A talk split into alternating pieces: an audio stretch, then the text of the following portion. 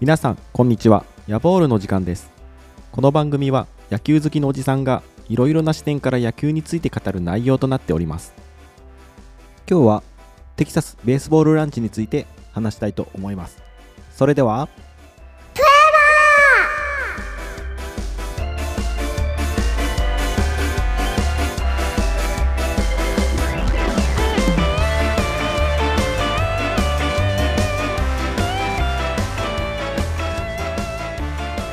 皆様改めましてこんにちは。ヤボールの時間です。今日はテキサスベースボールランチについて話したいと思います。このポッドキャストを聞いてくれてる人の中で何人テキサスベースボールランチって聞いたことがあるかというとちょっと微妙なところではありますがテキサス州にある野球のトレーニング施設になります。特にまピッチングに特化していて、えー、最近では有名なドライブラインのような施設と思ってもらえればというふうに思います。このテキサスベースボールランチランチって聞くと日本では多分 LUNCH の、まあ、お昼ご飯のランチって思い浮かべるかもしれませんが、まあ、綴り的には RANCH ランチ。これはアメリカでは牧場とか大牧場とかこう農場とかっていうような意味があって、まあ、そそういうような、まあ、野球に関する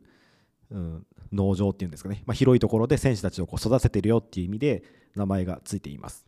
でもう一つですね同じような系列だと思うんですけどフロリダベースボールランチっていうのもあってあのスタッフの人もあの両方に所属している人ともかもいたりするのであの同じようなこう思想でやってると思うんですが、えー、この施設がですね、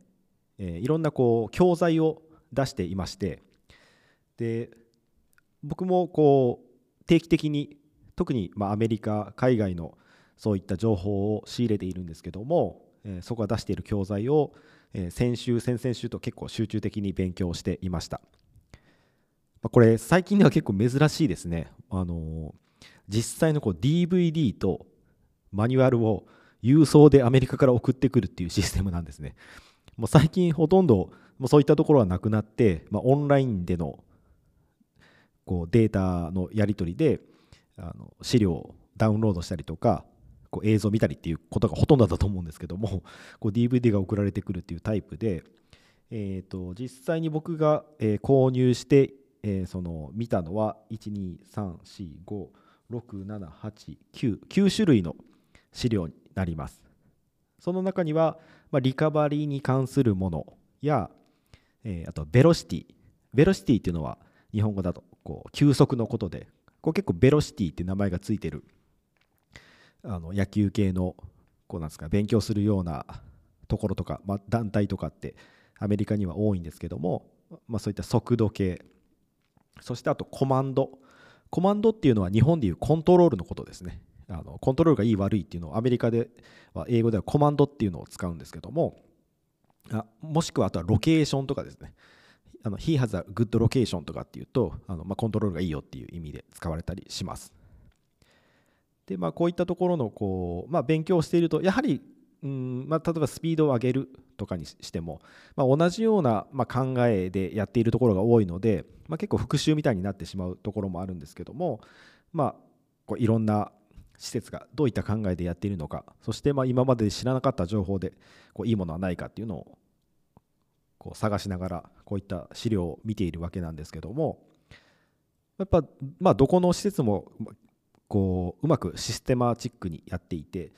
あなるほどなと、まあ、結構、えー、とここのベあのテキサスベースボールランチももう何人もこうドラフト選手を輩出したりとかもう150キロ以上投げるピッチャーとかもどんどん輩出してるっていうことであなるほどこういうふうにやってるからそういった選手が増えてくるんだなっていうのをこう思い知らされてるわけなんですけども、